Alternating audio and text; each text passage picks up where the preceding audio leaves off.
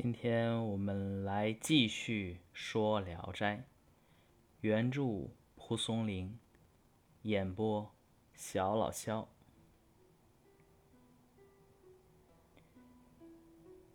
今天讲的这个故事啊，叫喷水。莱阳啊，有一位宋玉书先生。他当布曹的时候，也就是做某一个地方的属官啊，租住的宅子很荒僻。一天夜里，两个丫鬟陪宋先生的老母亲住在厅上。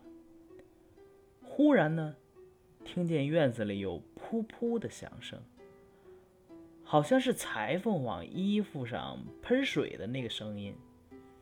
就跟咱们现在那个电烙铁啊，一摁，噗，就那种声音。宋母催促丫鬟起来查看。丫鬟在窗户纸上抠了个小洞，偷偷往外看。只见一个老太太，身材矮小，驼着背，白发如同扫帚，头上呢戴着一个发髻。大约有二尺来长。老太太围着院子转圈走，像鹤那样一耸一耸的大步疾行，一边走一边喷水，喷出的水无穷无尽的。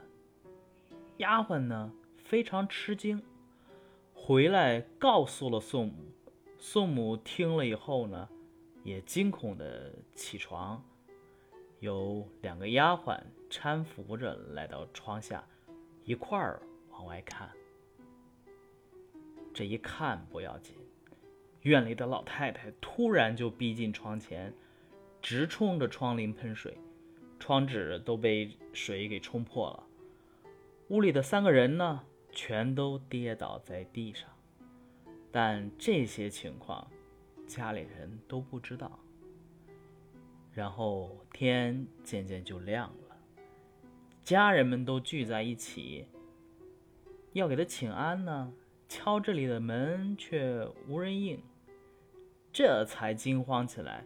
等撬开门进去一看，只见一主二仆全都死在房间里了。不过其中有一个丫鬟的胸口还有点热乎气儿，就把她扶起来，给她喝水。过了一个时辰左右，丫鬟才苏醒过来，于是就把她所见的都说了出来。宋先生赶到后呢，痛不欲生。他仔细查找那老妇人消失的地方，就在那里挖了三尺多深，才渐渐露出了白发。再继续挖，就挖出了一具尸体。正是丫鬟所说的那个模样，脸面呢肿胀的像个活人。宋先生命令家人痛打这个尸体，只见骨肉顿时破烂，皮肤里全是清水。喷水呢是《聊斋》里的小短篇，但是我却觉得呢是基本上是《聊斋志异》里边。恐怖之最了，为什么呢？有两个原因。第一个呢，是因为这个故事无头无尾，它不见寄托，也不见因果，这个不符合蒲公作文的特点。所以呢，张培环先生把这一篇和上一篇《尸变》一起归类为，就是完全宣扬。迷信思想，别无其他含义。我其实并不太信服这一个说法。不过，相比一些，呃，说用借宿被鬼袭击，指代外族入侵创伤这个种脑洞，我们还是暂且听张先生的吧。童年的时候，我听我爷爷读这一篇啊。那小时候想象力无穷，从一句住的宅子特别荒凉，就想开了去了。又到最后，绝身三尺余，见抱白发，这个是念抱还是念铺？等我有时间再考察一下啊。见铺白发，又觉之，得一时如所见状，面肥肿如生。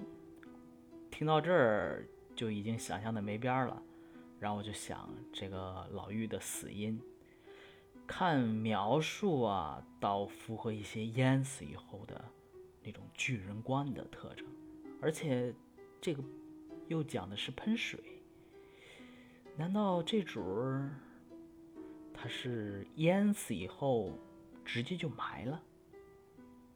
嗯，不能想，不能想。留白呀，绝对是恐怖作品的杀伤利器。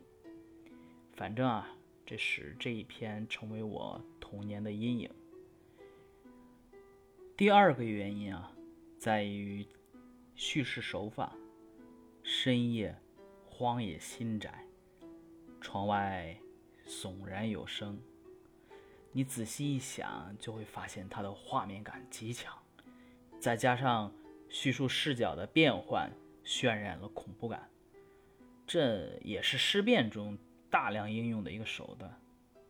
好，废话不多说，我们来把它读一遍。莱阳宋玉书先生为布曹时，所就地甚荒落。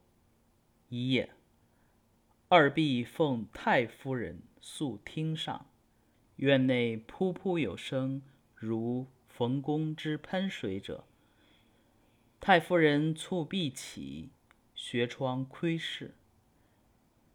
一老妪，短身驼背，白发如肘，冠一髻，长二尺许，周院环走，书籍作鹤步。行且喷，水出不穷。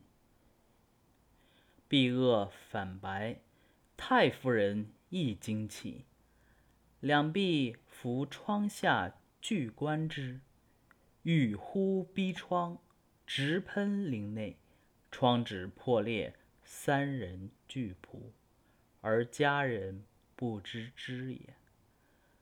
东西既上，人必急，叩门不应，方还，翘飞入。见一主二婢骈死一事，一婢阁下犹温，冠之，移时而醒，乃述所见。先生至，哀愤欲死，系穷末处，绝身三尺余，见露白发，又觉之，得一失，如所见状。面肥肿如生，令击之，骨肉皆烂，皮内尽清水。